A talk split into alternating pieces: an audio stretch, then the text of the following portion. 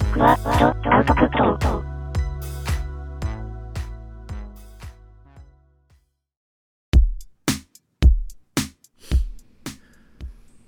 はい、クワードアウトプット。さっきの、タクちゃんとの後半戦です。イエイ。イエイ。イエイタクちゃん。タクちゃんです。はい、タクちゃんについては、詳しいことは前回を視聴してくださいね。お願いします。はい、よろしくお願いします。よろしくお願いします。はい、で今回も前回に引き続き、仕事についてっていうことで、なんとなく話していこうと思うんですけれども、ね、前回ね、いつの間にかなんか性についての話でなんか話が大脱線したまま終わっちゃったんですけど、まあね、今回は話をちょっと仕事の方に引き戻して、その仕事と生活とか、うん、その仕事環境とか、うん、仕事と収入とかね、うんうん、そういう話をちょっとしていこうかなと思います、うん、はい、よろしくお願いします。よろしくお願いします。で、私が今回そのオーストラリアに日本から帰ってきた理由の一つっていうのは、収入ってめちゃくちゃあるんですよ、うんうん、私、日本に帰ってる間に、就労支援の仕事っていうのをしてたんですけど、障害者向けの就労支援、知的障害とか、精神障害のある人の、に対して、そうです、仕事ができるように、社会に出てお仕事ができるようになるための訓練をするっていう仕事ですね。で、私グラフィックデザインの仕事をしてた経験があるんで、まあ、そっちの方面で、例えばイラストレーターとかフォトショップみたいな、そういうソフトウェアの使い方っていうのをレクチャーしてたんですけども、まあその日本で福祉の仕事ってもうなんか一般的に言われても、基本的にもう給料が安い仕事だっていうことらしいんですよね。私だからそれについてはもう仕事する前から一応言われてはいたんですけど、まあ実際じゃあ働いてみて、まあそれは福岡市での話なんですけども、やっぱりまあ普通にオーストラリアと比べて、そうだな、単純に半分って考えてもいいぐらいのお給料だったんですよね。で、まあけどなんだろう、その国でのね、その収入が違ってても、そのなんだろう、物価とかその生活費として必要な部分っていうのとこう比べて、どんくらいもらうかっていうところが大切だと思うんですけど、やっぱそれから比べても日本の方が生活的には全然余裕がなかったんですよね。まあ私の場合はだからこう海外から来てて、その定住ができない、その要は家を借りたい、部屋を借りるとかそういうことができないから、生活費をどうしてもこう圧縮できない部分があったからっていうのもあるんですけど、それでもちょっとしんどかったんですよね。まあもうだから仕事自体はすごい楽しかったんですけれども、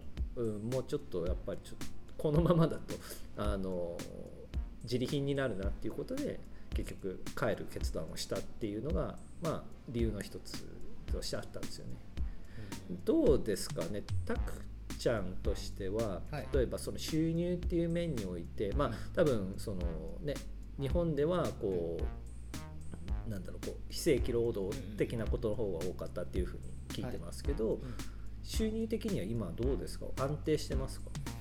安定してるというか、まあ安定してるじゃしてる、安定なんて言ったらいいんですかね。まあそのでもこっち困ってるっていうことは、お金が足りなくて困るみたいなことは言わないですね、うん、まあ結構働いてはいるっていうのもあるんですけど、うん、こっちオーストラリアの方は福祉系の仕事でも、うん、カフェとかそのなんですかね、接客業とかよりは全然お給料がいいので、うん、日本だと多分逆の場合があるんじゃないですか、うん、場合によっては、うんうん、接客業の方がもしかしたら介護職よりも高いとか、うん、でもこっちは接客業よりも基本的には介護職の方が高いんですよね、うん、っていうのもあって、生活を立てやすいのと、うん、あとはまあ週末働いたら土曜日が 1.5 倍とか、まあ、会社にもよるんですけど、うん、日曜日が2倍とか、うん、これも会社にもよりますね。 1.75 のところもあるし、うん、いろいろあるけど、うん、あとね、そういうのが結構収入の助けにはなるかなっていう。ペナルティーレートっていうやつですけどね、はい、めちゃくちゃその土日祝日は割増っていうのがあるって、その割増っていうのもね、日本でもなんか例えば週末とかで割増で 1.2 倍とかそういうのがある職場もあるっていうふうに聞いてますけど、ね、例えば私の職場でも土曜日は 1.5 倍、日曜日が 1.75 倍で、パブリックホリデー祝日が2倍っていう風になってます、だからこれ結構違いますよね、やっぱ収入の部分で言ったら ね、でそこで例えば、ね、定期的にその土日祝日に仕事があるようなシフトの組み方をしてもらえるようになれば、それは万々歳ですからね。そうですね、めちゃくちゃ助かりますよね、あれね。そうですね、めちゃめちゃやっぱりそういうところに、ね、入れれば、やっぱり同じ時間働いても違いますし、まああとなんだろう、その週末に働きたくないっていう人も結構いるので、まあ感謝料じゃないですけどね、そういう週末働いてくれてるっていうことで、もらえるっていうかね、そうね、ペナルティーレートっていう名前がまたすごいもんね、まあ、そのペナルティーっていうのは要はお前は土日祝に会社にとってのペナルティーってことですね。お前は従業員を土日祝日に働かせてるんだからペナルティーとしてお前はこれを払わないといけないっていう、そういう捉え方みたいですね。ああ、そうなんですね。ね、だってペナルティーってじゃあ誰に対してペナルティーだよっていう、だからやっぱ基本的にはやっぱキリスト教の国なんで、オーストラリア、その土日特に日曜日ですね、はね、神が決めた、休むための日ですから、はい、それを犯すのであれば、それ相応のペナルティを払わないといけないっていう、多分そういう風な思想のもとにあるんじゃないかなと思うけど、そういうのもね、接客業してる人とかでも結構、日本食で働いてる人とかも何%とか割りまして聞きますね、やっぱバースで、そうだね。なんかその日本とやっぱりこういろいろ考え方っていうか、その仕事に対する捉え方の違いで、もう一つ今ちょっとパッと思い浮かんだのが、カジュアル、パートタイム、フルタイムの違いで、それによってこうなんだろう、給料のレートも違う、例えばカジュアルっていうのはいわゆる、まあ、日本でいうとこの完全非正規みたいな感じで、必要な時に必要な仕事をこなしてもらうためだけに呼んできて、来てもらって仕事をするっていうスタイルだから、不定期な仕事になるんですけれども、それが一番レートがいいんですよね、要は働く側としては。例えば、カジュアルであれば$30で、例えばパートタイムで定期的ではあるけれども、時間的に週あたりが、38時間以下ってことかな、であれば、例えば$25、で、フルタイム完全に週あたりの、働く時間が38時間で固定されて38時間かなっていうの38時間ですね。でいうふうに、仕事が決まってる人は一番低くなって、だから21とか2とかぐらいな、そういうふうにこうなんだろう、こう仕事の不安、仕事を得るためのその時間数の不安定さによってレートはその分高くなるっていう、だからそこでこうバランスが取れるようになってる。だからカジュアルで要は不安定な、いつその仕事がなくなるかわからないけれども仕事がある限りは高収入が得られるっていうね、そういうメリットもあるし、要は逆に言うとその働きたくない時は働かなくてもいいわけだし、その仕事を受けなければいいだけなので、でそれとあとまあもう一つそのカジュアルでデメリットなのはそのなんていうんですっけ、あれですか、チックリーブとアニュアルリーブですか。そうですね、そういうリーブなんて言ったらいいの、有給と有給休暇と休なんだよ、病欠、傷病手当、傷病休暇手当、そうですねまあなんかちょっとね、説明日本語わかりません、すいません海外出向組あるある、出向ちょっと違うけど、出向してるんですか、出向じゃないですねなので在外邦人が日本語忘れがち、ご勘弁を、英語は分かりますよね、まあそういうのが、うん、ないっていうことですね、うんうんうん、そのカジュアルの人にはそういう手当がない、その代わり時給のレートは高い、うん、でパースタイムフルタイムになるにつれてそのレートは下がるけれども、時間、働く時間は確保されるっていうそういう風なシステムになってる。で、パートタイムでもパーマネントパートタイムであれば、そういうシックリーブとか、アニュアルリーブっていうやつがちゃんとつくっていうことですね、はい、パーマネントじゃないとつかないのかなパートタイム。いやあれなんかよくわかんないですけどあれなんか名前がちょっと微妙に違うだけなんじゃないんですかね。一緒なのかな結局パーマネントパートタイムとかって言ってもその一緒だと思いますよ。パートタイムいわゆる結局普通にパートタイムって言って働いたらパーマネントパートタイムなのかな、うん、そのもう定期的に仕事が入るんであれば、はい、パートタイムは普通に、うん、うう準社員みたいな感じ。そういうことか。やってることは一緒ですもん。そのフルタイムがまあ社員ともやっていただいて、パートタイムって名前で日本のパートタイムとちょっと名前は似てるけど違うくて、全然違います。準社員みたいな感じですよね、うん、言ってしまえばだからやることは一緒なんですよ、うん、やること一緒で時間数が短いだけか。うんうんうんそうだね、うん、こうワーキングアワーが短い、はい、っていうだけか、うん、素晴らしいっていうまあなんかそもそもなんかこう正規雇用非正規雇用みたいなのと、うんまあ、そもそも概念が違うし、ね、そのなんだろうこうそこに格差はないっていうだから働き方とか生活の仕方のスタイルが違うから、うん、どれに自分にとってどれが一番合うかっていう、うん、それをどう選ぶかっていうところだっていうところですよね。それ今ちょっと聞いていて思ったのがやっぱ日本だと社員なのかとか契約社員なのか派遣なのかとかバイトなのかっていうので結構位があるじゃないけどちょっとなんか差別化じゃないけどこの人バイトだからねみたいなこの人契約だからねみたいななんかこうねのがあるんじゃないですか。社会的にはなんかやっぱそういう風な見られ方はしてるように思う感じがしますよね。そうですよね、まあ、会社とかでもいい会社だと同じように扱ってくれたりとか、うん、その決まってるなんだっけパートさんはここまでしかやらなくていいよっていうのを守ってくれるかもしれないですけど、うんうんうんうん、ダメなところだったらもしかしてパートさんの扱いはひどいくせに仕事はいっぱいやらせるとか、うんね、そういうのあったりするとかちらほらないとかあるとか聞いたりとかするけど、うん、こっちだと、まあ、一応基本的にパートタイムでもフルタイムでもカジュアルでも一応同じぐらいの扱い、うんうん、もちろん知ってる内容アクセスできる情報の量とか、うん、常にどんだけそこで働いてるかによって、うん、もう現実的な事実ですよね、うん、カジュアルの人でも週7で入ってればもちろんもう知ってるからその職場のこと、うんうんうん、そしたら要求されるけど、うんうん、そういうのを抜かせば基本的に同じように扱ってくれるって自分の職場とかは感じるんですけど、うん、職場というか会社、うちの会社は大きいですけど、うん、どうです？いやー、うん、そうだなと思いますけどね私もねやっぱりその、はいうん、能力があれば、うんうんちゃんと経験と能力があって、うん、正しい判断でもって働いてくれればそこら辺には、うん、その仕事の、 その権限みたいなのには差がないっていうのはあると思うんですけど、うん、けど日本だと要は正社員は偉くて、うん準社員いわゆるパートの人とか、うん、派遣の人は、うん、その下につくっていう風な意識と、うん、あともうそもそもなんかこうなんか会社の中でも扱われ方が全然違う、うん、その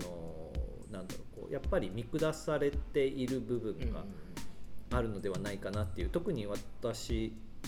の知り合いとかで派遣で働いてる人とかいたりとかしますけれどもお話聞いてたりとかするとやっぱりすごい大変みたいですもんね、うん、だからなんかでしかもその派遣労働とかの場合だとその契約期間っていうのがあってね、その契約が更新されるかされないかとか、うん、そういうところでもこうちょっと弱みがあったりとかするからすごいなんだろう精神的にもプレッシャーが大きいっていう風な印象はあるね。その私も具体的にはそのシステムっていうのがどういう風に日本でなってるのかわからないけど、うん、そうですね、まあ、こっちも似たようなところはちょっとやっぱ契約コントラクトだから、うんまあ6ヶ月だけの契約っていう感じで、うん、準社員みたいな、うん感じでやってる人もいるんですけど、うん、なんだろうな、リストリちょっとパッて思いついたのが、椅子取りゲームの日本は正社員とかそんなポジションの椅子が狭くてそこに競争させて上がらせるとかな構造な感じがするんですよ、なんとなく。こっちは一応椅子取りゲームするけど椅子が多いからそこまで身をこなして取らなくてもいいし、まあ一応6ヶ月の契約だから明日どうなるか分かんないとは言ってるけど、そこまでこう正社員の人と同じかそれ以上のことまでやって頑張って椅子を取ろうとしてるっていう人はそうどんだけいるのかなっていうぐらいな。そうね、その契約内容とかにもよると思うんだよね、うん、契約って要はその契約の下で働いてる人を縛る部分もあるけれども、うんうんうんうん、その人にこうなんだろうこう権限を与える部分もあると思うんだよね、うんうん、だから例えばオーストラリアであれば契約期間はきちんと働けるみたいな、うんうん、そうだから契約期間分の給料も保証されるし、契約してる間は、まあ、その分ちゃんとその仕事もするっていう前提だけれども、だからその間は守られてる、契約によって守られてるっていう印象があるんだけども、うん、日本はその契約っていうものはどっちかというと働いてる人を縛ってるっていう、不自由にしてるっていう印象はある。契約期間はできない、うん、そうだから契約期間は要はそのなんだろう契約期間があるからそれを続けて働きたくてもその更新をされなければその人は次がないっていうような、そうなんかネガティブな感じ。思い出しました、はい、その話で、うん、日本ってその契約期間をその伸ばしてずっとやってるっていう状況が結構ちらほら聞きません？ああ、その契約社員ってこと？契約社員とか、うん、契約社員か、契約社員とか多いのか。契約社員っていうか非正規雇用とか、非正規雇用、例えば6ヶ月とか、はい、6ヶ月更新をずっとやってるみたいな、うん、で3年4年やってるとか、うん、でこっちってそういうのもあるんですけど、前の職場には6ヶ月契約でやってる人いたんですけど、うん、6ヶ月過ぎたらそれを、うん、その間にやっぱマネージャーがある程度その判断するんですよね、うん、ちゃんとやってるかどうかで、うん、でそれも約束してるから、うん、6ヶ月過ぎたら本人のね、うん、お互いの合意で、うん、マネージャーがあなたじゃんとやってるねって、うん、じゃあどうって、うん、正社員にするって言って6ヶ月後に正社員になるか、うん、それかもうしないか、更新じゃなくてしないか、はいうん、だからその6ヶ月とかの期間をずっと伸ばすっていうことはあんまないと思いますね、うんうん、けど日本でも多分そう業界にもよると思うんだよね、多分ね。私たちってさずっと基本的には福祉とか介護の業界でオーストラリアで働いてるじゃないですか、うん、けども例えば日本で私がその契約社員として働いてる人の話とか聞くとその方は IT 関係とかだったりとかしてるから、うん、けど IT 関係とかってなるとまたそのなんだろう、うん、契約の、うん、状態が多分ちょっと違ってたりとかするんじゃないのかなって、うん、あとなんだろうその派遣会社の都合とかも多分あるんだよ。あ、はいはいはい、その例えばコントラクト、こっちでコントラクトの人たちとかっていうのはさ多分個人でコントラクトじゃんね、そうです1対1のけど要は派遣会社とかを通してっていうことではないと思うんだよね。エージェントじゃん言ったら派遣っていうのは、はいはいはい、こっちでいうところの、はいね、そういう人たちはエージェントがマージン取りながら、うん、どっかから、まあ、人足りないんでよこしてくださいって言われた時にはいじゃあ誰か派遣しますねって言って電話かけまくって、うん、その時間帯に働ける人を選んで送るっていう、うん、そういうシステムだと思うんだけど、だからそれはまたけどだからちょっと違うね、エージェントっていうのはまた違う、多分日本的なエージェントっぽいのはこっちであんま聞かないような気がしますね。だから間に入る意味がないじゃないですか、うん、だからそこら辺でもそもそもやっぱこういう搾取されてるんですか、うん、雇用のあり方っていうのがやっぱりちょっとだいぶ日本とそこ一つとってもなんかいろいろ違うのかなっていう気はする、うん、エージェントはもうエージェントとしても別にやって、エージェントはエージェントとしてただエージェントは本当になんかその場限りっていうかワンオフ1日とかですよね、うん、1日単位とかじゃないですか。でまあなんか別にもしかしたらそのコントラクトで中長期のコントラクトとかをやってるところもあるのかもしれないけれども、うん、業界とかによってね、けど介護の仕事をしてるとエージェントの人たまに来るんだけれども、うん、だいたいその日1日、ね、今リーブで人がいないから今日ここで空きが空いてるんでエージェントの人入ってもらっていいですかみたいな、そんな感じ。接客とかもですよね、あんま聞かないですよね、うん、だからなんか間に入ったら相当高くなりそうだし、ね、いや絶対すごいかかってると思う、倍以上かかってるんじゃないの絶対、うん、だから多分成り立たないです派遣業ってきっと。日本的な派遣業なイメージですよ。すいませんね、あんまり知識ない日本のね、そもそも目の前そう身の回りにあるその介護接客ぐらいですかね、うん、でオフィスとかもそんなにだ日本ってあの派遣でオフィスの人を送ってるじゃないですか多分。ああ、うん、まあだから仕事それもやっぱその職種によるのかもしれないしね。まあまあまあね、分かんないね。どうなんだろうね。今手に負えないです、うんはい、日本のね日本も人手不足とかっていう話があるけれどもね、はい、どこまで。あ、そうだ、いいことを見つけました。はい。皆さん教えてください。ぜひね。ぜひそのなんだろうどうなるか、うん、私たちの疑問に関して。日本でね日本での働き方っていうのにどういうものがあるかっていう、はい、そうですね、ちょっともうリスナーに泣きつくか泣きつくこうやって私たちの知識を深めてよかったら教えてくださいっていう、はい、毎日学びましょう、はい、よろしくお願いします。ノーバディズパーフェクトっていう英語はいいですよ。ノーバディズパーフェクト、誰も完璧な人はいないということでね何それ、自己弁護ですか。そうです、そうです皆さんそうしましょう。まあね、助け合い、お互い助け合いって、ね、はい、ご勘弁ください。はい、成長中はい、お互い成長していければなという、はい、でまあそんな感じでなんかまあその雇用形態とかね、うん、そのでもだけでもやっぱり違うし、うん、でまあその賃金の問題もその、うん、なんだろう、まあ感覚がやっぱりそのどういう雇用形態だからこういう賃金しかもらってないとかっていうところの感覚がこういう違うこういう仕事をして職種違うこういう仕事形態で働いているからこういう賃金をもらっているっていうのがやっぱり多分日本とオーストラリアはいろいろこう違いがあるっていうところ、ね、うんうん、そうですね、だね、素晴らしいです、うん、よかったなんとか取り落ち着きました、はい、着地点、うん、で違いが大きいってことですね。大きい、うん、で生活水準、うんうん、っていう意味でそのもらっているお給料に対して、どういう生活スタイルが送れるのかっていうところとかも気になるところなのかなと思うんだけど、例えばまあ言ったら何にいくらかかってるのかっていう、うん、例えば家賃、一番分かりやすい家賃は私$160今週$160、そうね、ちょっと安く払ってます。ワンベッドルームって言って、はい、要は自分の個室が1室あってベッドと、自分のが使える机とか椅子とかがあってっていう、はい、そのワンベッドルームっていう単位のシェアハウスですね。ですね。で、日本だと大体ね、家賃って月決めですけれども、こっちでは基本的には週単位で、はい、値段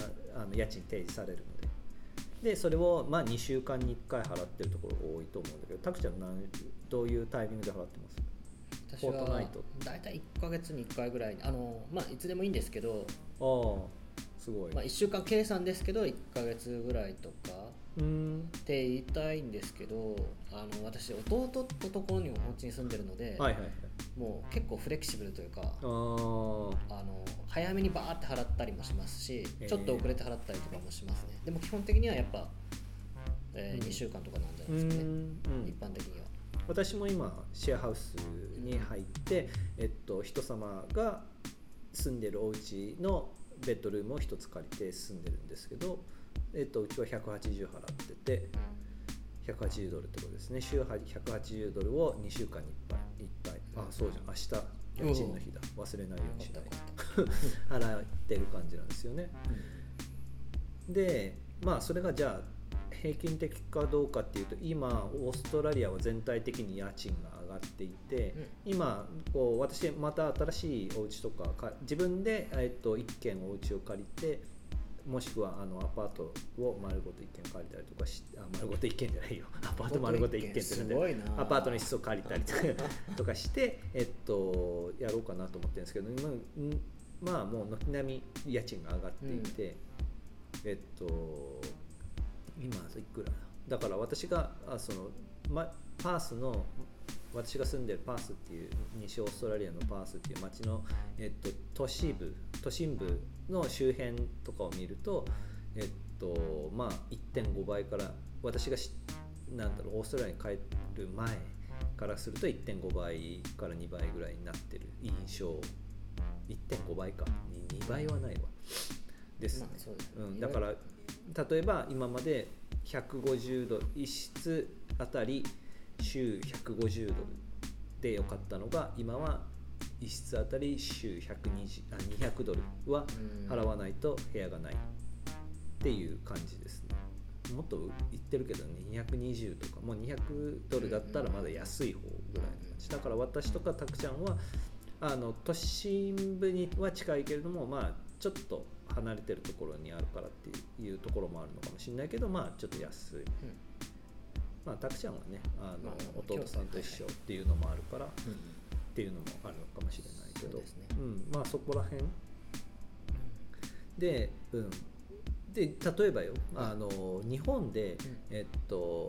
ワンルームの部屋を借りるとして、うん、それがまたどこの、ね、都市にいるのかっていうのにもよるんだけど、私とたくちゃんで共通認識を作れるのは多分福岡ぐらいだと思うんだけど、例えば福岡でワンルームの部屋を借りると、うんね、シェアハウスっていう概念ほとんど日本にはないから、うん、あれだと思うので、とりあえずワンルームを借りるとして、一番安いのだと4万円台ぐらいであると思うんですよね。普通にレンタルしてワンルームですか。ワンルームで4万円、まあ、今は分かんないですけどね、うん、どうなの。いや万でも全然あると思いますよ。私が見てた時はそんぐらい安いのでですよ。そのもちろん高いピンキリはもちろんあるけど、そのどれくらいの大きさとか どの辺に立地してるかとかにもよるから、4万ぐらいじゃないですか。4万見れば一応普通に借りれると思うんですよね。ただそれは一般的なそのなんだろう、契約をして1年更新でちゃんとなんだっけ、敷金礼金払ってっていうのも込みで借りるわけだから、まあそういう面倒とかはあるんだけども、で私とかたくちゃんの場合は今は借りてるのは、要は個人からその一室を借りて、家の一室を借りて、住んでるっていう形だから、そこら辺もまあちょっと住み方としてはだいぶ違うよね。まあボンドってのはありますけどね。ああまあけど一応ね、何もなければボンドは返ってくるっていう、敷金みたいなもんですかね。2週分ですよね、基本的に。うちオーストラリアでは2週間分のボンドっていうのがあるんですけどね。まあ敷金ですね、いうところで、要は退出するときに問題がなければ丸々返ってくるって、うん、けど日本でもだいぶ敷金って取られるって言いません？そうですね、返ってこなかったりとかしますね、うん、そのなんとか難癖つけて敷金を踏んだくるっていうのが当たり前みたいな感じに聞きますけど、ね、もう入ったときに写真全部撮っとかないと、うんね、オーストラリアそうだね、オーストラリアのボンド制度もちょっと面白いよね。部屋借りるときに例えばよ、エージェントを通してリアルエステートを通して借りるときにボンドを払うんですけど、ボンドもだから大体2週間分かな、2週間分、うんそうだ、2週間分払うんですよね。例えば、3ベッドルームの、一軒家を借りたとします、うん、で、週500ドルだとします、うんうん、ただ1000ドル、うんうんのボンドを払うんだけど、そのボンドっていうのがなんか政府の管理する団体みたいなところに払うんですよ、うん、だからよほど問題がない限り大体その丸々返ってきます。あ、いいですねそれは、うん、ただそれちゃんと処理なんだろう、そのリアルエステート不動産屋とちゃんと折り合いがついてるかどうかとか、うん、もちろんそもそも前提として家を傷めてたりとかそういうことがなければっていうことですけどね。私の場合はそうでしたね、うん、だからこうなんだろ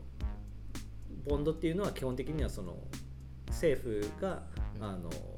管理してるっていう感じです、うんうん、であと何があったっけな、礼金みたいなの当然ない、うん、礼金はもう本当に日本固有みたいだから、うん、ね、大体なんだよ礼金ってね。礼金って名前がなんかお礼を言うのかってそう借りてやってんだぞぐらいの感じなんじゃないのって思うんだけどね。今もうもちろんもうそれって商習慣の問題だから、まあごちゃごちゃここで言ってもしょうがないのかもしれないけど、礼金ってまあ気持ち悪い名前ですね、うん、何のお礼だよってそうです、ね、商売だろって、うん、商売にありがとうございますって言って客の方から金払うってどういうことだよってね、気持ちの悪い、うん、それは変えた方がいいんじゃないかなって思うけど勝手に、まあそれはね個人的なあれなんだけど、みかじめ料とかねみかじめ料って何あのヤクザに払うやつですヤクザが取ってくるやつ、はいはいはい、似てませんあ払ってたんですか、払ってないですけどなんか悪い仕事してたんですけど日本でパッてお前あ似てるかなとか冗談ですよ、まあタクちゃんね実は筋物ですからね、うん、ここにこうピシッてここピシッと言っても多分ポッドキャストでは伝わらないですけどね頬に傷が、ね、バッテンの傷があるんで、ね、バッテンがそういう人かもしれないですね。なんだっけ話が飛んだまあそんな感じでなんか消臭感の違いもあるからでまあけどなんだろう同じ都市サイズからしてもその家賃自体の価格っていうのは多分高いと思うんだよね日本ってあいやオーストラリアっていやだってワンルームアパートのワンルーム1軒借りてその敷金礼金とかいうのを除けば4万円だよ月、うんうん、福岡はねそんなに多分で、うん、でまあ要はその東京とか大阪みたいな大きな都市はまたちょっとわからないけれども東京だとでけど、まあうん、もうね都心部になればもっと高くなるんだろうし、うん、ワンルームだけどまあちょっととりあえず前提として私たちの具体的に知る範囲で、とりあえずワンルーム4万円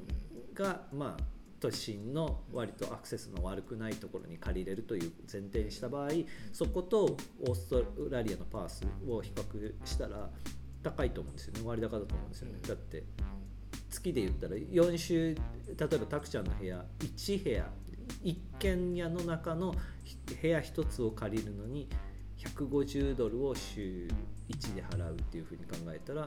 $600だよね4週間で$600$600は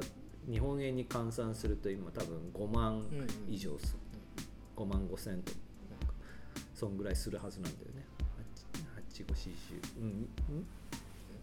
8540うんそうだいや違う5万もいかねえよ4万ちょいぐらいかでもちょっと高いまあけど普通に考えて高いよねだってキッチンとかそういうの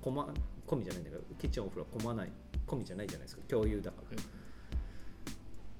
ねけど日本でワンルーム借りたら当然その丸々スペース自分のものじゃないですかトイレもお風呂もキッチンも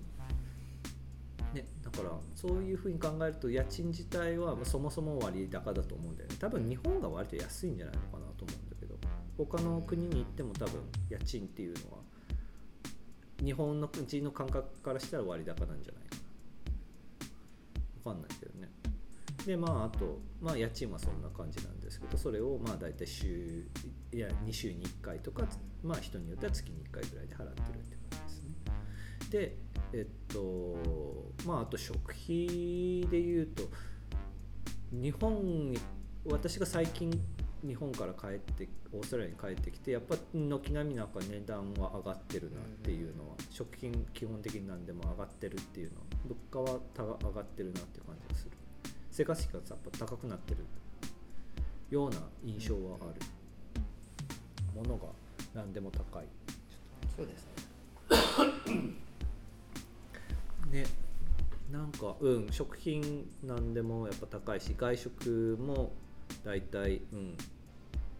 1,2 割は絶対上がってるかなっていう印象はあるけどじゃあ日本が上がってないのかって言ったら安いものは日本安いまま残ってる気がするけどやっぱなんかグレードが下がってたり量が少なくなってたりとか私がやっぱ一番なんかこの間まで日本に帰ってて思ってたのはもうなんか、うん、まあこれもねツイッターとか見たらもう散々言われてたりとかする話だけど、ね、底上げ弁当とかさもうだから同じ500円の弁当でも数年前ともう全然ボリューム変わってるっていう意味ではそういう意味ではやっぱりね、実質的な値上げですよね、うんうん、だからなんかそういう意味でもやっぱ日本でも物価高くはなってるなとは言ってもよ、うん、けども日本で500円で買える弁当とオーストラリアで同じグレードのものを買おうと思ったら、倍は出さないと絶対無理ですよね。倍ですね、うん、こう3倍くらいかな、うん、3倍近いかも、ね、日本食とかだったら、うんね、もう絶対15ドルは出さないと無理、うん、今前提として日本オーストラリアドル1ドルってさっきねちょうど見たけど、87円、87円とか、それ一番下だが今今日ぐらい89ぐらいな、そうね、90円は下回ってるよね。だからまあそれぐらいと考えてください、聞いてる方は。そうですね、うん、けどまあざっくりと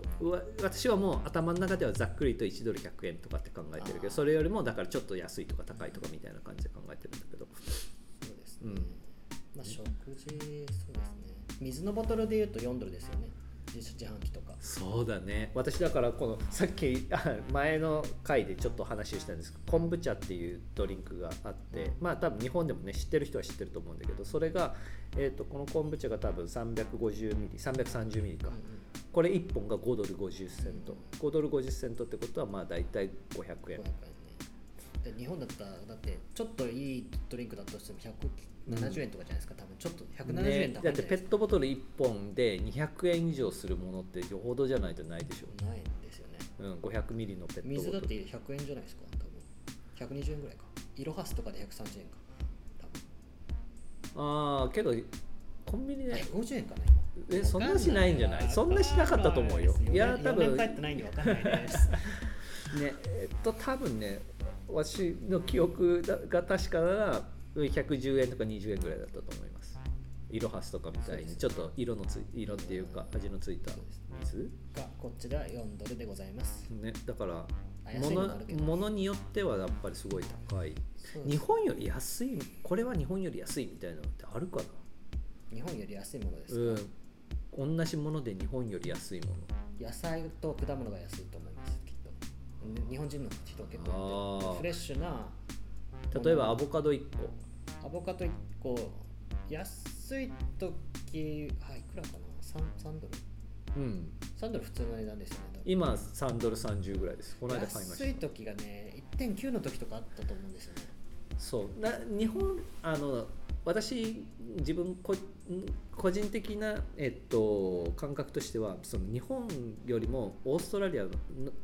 野菜ってその安い時と高い時、その値段が基本的にその結構上下するっていう印象あるんですよ。日本ってその上下の幅がめちゃくちゃ狭くて、しかも緩やかだと思ってるので、そこまで差はないですよね、うん、けどオーストラリアは同じ野菜でももうやっぱその多分時期の問題だと思うんだけれども、はい、供給量が下がるときは高くなるし、供給量が上がってるときは安くなるっていう、それがもうなんだろう、だから言ったら週単位とかで変わるっていう印象なんだよね、うんうん、だから安いときは日本よりも安いけども、高くなれば日本並みに高くなるっていう感じなのかな、うん、多分あれですよね。どうなんだろう、日本でも高くなったっていう。日本って多分基本輸入が多いからきっと多分ある。いやこれもまたぼんやりした話になっちゃうんですけど、オーストラリアちょっと調べないとなんかあんまり怖いな。自国生産してるから、ね、そうね、バイオーストラリアンだからね、それで価格変動が起きるなっていうのはあると思いますよね、うん、生産してローカルを大切にしてるからね、だからちゃんとローカルに還元できる値段でしか売らないっていうことだと思うんだけど、それだけまあ労働者がなんだろう、守られてる国だっていうことだと思うんだけど、ね、ちゃんとだからけどそれでもそうだね、まあそれはみんな結構聞きますね。やっぱり他のもの高いけど野菜がとか果物が、うん、まあ比較的気軽に買いやすいから健康な食事しやすいなとは言ってる人は結構多いですね、うん、なんか日本人この間日本だからずっと私基本福岡にしかいなかったから福岡の話しかできないけど、なんかうんそのどうだったっけな、もう忘れちゃったなあんまりなんか当てずっぽうなこと言ってるとなんか何言ってんだこいつって言われそうだから、もうなんかやっぱその辺が日本と比べるとちょっと難しいな。野菜ですか、うんどうだったかなと思って、ただなんか選べないなっていう印象がすごいあった。もやしとなんか、うん、なんだろう、あと台風とかでよく被害を受けたらキャベツ畑がキャベツが高くなったとか、そういうニュースはよく見るかな、うん、そうね。災害が多い。うん、あ、そういうのもあるのかな。なんかね、とにかく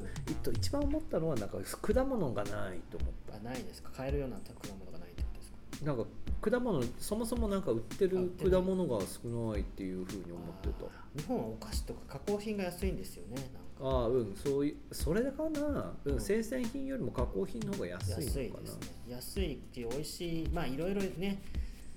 裏見たらいろいろ入ってるので、それは置いといて加工品が手に入りやすいっていう。そろそろ時間になりそうだ ね。あ、けどここは5時半前だから大丈夫。いいんです。ごめんまだ、うん、けどこれで40分だよ。ちょっとダラダラしすぎだね。いやいや、まあ、あとはもうカットしていいところです、うん、お願いします。はい、なんかちょっと話がもう、また話がね、ドーンとずれてる。生活、本当は生活、仕事と生活の話だったのに、なんかごめん、俺が多分引っ張りすぎたんだね。物価の話をして、物価の話はサクっていこうと思ってたんだけど、全然思い浮かばなくなった。うん、そう、基本的には仕事の話だよ。あ、今回仕事だと仕事ですか。まあ、仕事はまあ基本的にまあね、自分の経験しか言えないですからね。だから、まあ、なんだろう、向こう人のに対するして参考になるかどうかっていうところで考えたら、その要はなんだろう、こう一番大切なところって、なんかその心穏やかに過ごせるだけの収入、まあそれはもうなんだろう、こういくらあれば人は幸せなのかっていうところっていうのは人によって違うから何とも言えないけど、うん、けどそれはをどれくらいの努力をすることによって得られるかっていうところだと思うんだよね。自分がこの収入があれば大丈夫っていうふうに思える額の収入を、なんだろう、どれくらいの努力をすることで得られるかっていうのが、なんか一つの個人にとっての指標だと思うんだよ。そのだから人によっては、例えば週$5,000もらわないと俺の生活成り立たねえっていう人もいるかもしれないし、週$1,000でも全然足りてるっていう人もいるとかなって思うんだけども、ね、ワーホリの人とかがだからどういう風にしてんのかなって、ワーホリの人とかちょっとお一つ、ね、今度ワーホリの人とかこう出てきてもらったりとかしたら生活の話とかめっちゃ聞きたいね。うん、ワーホリの人聞いてたら出演してください。よろしくお願いします。そこら辺すごい。けど今ワーホリの方が稼いでたりするからね。人によりますけどね。あ、ワーホリの最新情報ですよ。あ、はい、どうぞ。やっぱりYouTube とかでこのオーストラリアを稼げるっていうのを結構こう、うん、テレビでもやってるので、うん、めっちゃやってたみたいだね。やってるので、うん、それだけを信じて英語なしでもいけるみたいな感じで、うんうん、もうだからあんまり多分英語とかも興味なくて稼げるっていうのだけで多分来たのかなっていう、うん、で結構ホームレスとかになってる日本人の人も多々いるらしいので、準備はちゃんとしてきてくださいね。オーストラリア、私が来るとき、私の時代の時はだから16年前とかは、うん、資金は最低でも70万は持ってないといけないって言われたし、その当時は家賃なんて$100切る物件とか平気であったんだけどね、ワンルームでね。私最初住んだところは家賃$75だったからね。おー、いいですね。うん、そうけどもう今時代が違うんだよ、そういう意味では。でやっぱりなんだかんだ言って英語ないとそもそもその情報がゲットできないから、情報がゲットできないと適切に住むところとか適切に仕事するところとか見つけられないからね。やっぱなんだかんだで英語の国なんで、うん、英語なくてもできるって言ってる人はいると思うんですけど、なくてもっていうなくてのレベルが多分普通のコミュニケーションぐらいはできるっていう意味なの、うん、多分とか、あとメンタル強いとか、そうだね、行動力の問題はあるから、ね、でカバーできるから英語いらないって言ってる人もいると思うんですよね。そこら辺に立ってれば勝手に仕事が降ってくるってことはない、はい、それはないから、はい、マジでそれは確かにそうだね。準備しといてほしいですね。もう聞くんでいろいろ、もう本当に、いやけどもうちょっともう43分になってきたから、そうね、ちょっと仕事なんかまあ聞きたいこととかあったら ね、なんかこういうこと知りたいですっていうのは教えても、なんだろう、教えてもらったらか、うん、私たちの知る範囲で教えることができるからね。こういうことね、こういうこと話してきてほしいですとか、うんうん、私たちもね、うん、探り探りで私も今日っていうか、そしたら私たちこうかなり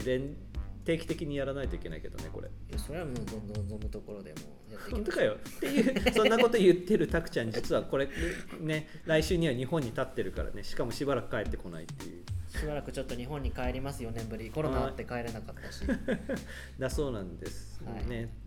まあ楽しんできてくださいね日本ね。ありがとうございます。もしそのね要望があれば私はオンラインで大さんとコネクトして、うん、配信に臨むこともできなくはないと。いやできるよ、やってできるということなので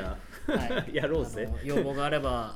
やりたいなと思うので、うん、よろしくお願いいたします。はい、はい、承知しました。トピックもくださいね、いや本当にそんな感じで、うんうんうん、ね、まあ、あとワーホリの方もし聞いてる人がいてパース近郊に住んでますっていう人いたら、うんうん、ぜひ収録一緒にさせてもらえれば、ね、話聞かせてください、うん、私、ね、ただ、ね、オーストラリア長いだけのおじさんですけど話聞くのもできると思うんで、まあ、そもそもゲイポッドキャストに出たいっていう人が全然ゲイ的な話してないけどね今回はしてないかも。そうですね、うん、ちょっと性的な話はしたけどね。性的な話は、うん、今度は、ね、性的な話をしましょうと思って。そうですねちょっとためらいがあるね。いや何しようと思って何話そうと思ってね、まあまあまあなんか、うん、その辺もこうどういう話が聞きたいとか、はい、ね、たくちゃんたちですか猫ですかとかそういう質問もどしどしお待ちしてますんで。オッケーオッケーですはい、そんな感じでもう全然脈絡なくね、うん、強引にまとめてしまいましたけど、まあこんな感じで、そうですね、終わりたいと思います。はい。はい、じゃあ今回もありがとうございました。ありがとうございました。じゃあたくちゃん気をつけて日本行ってらっしゃい。行ってきます。またね。チャオ。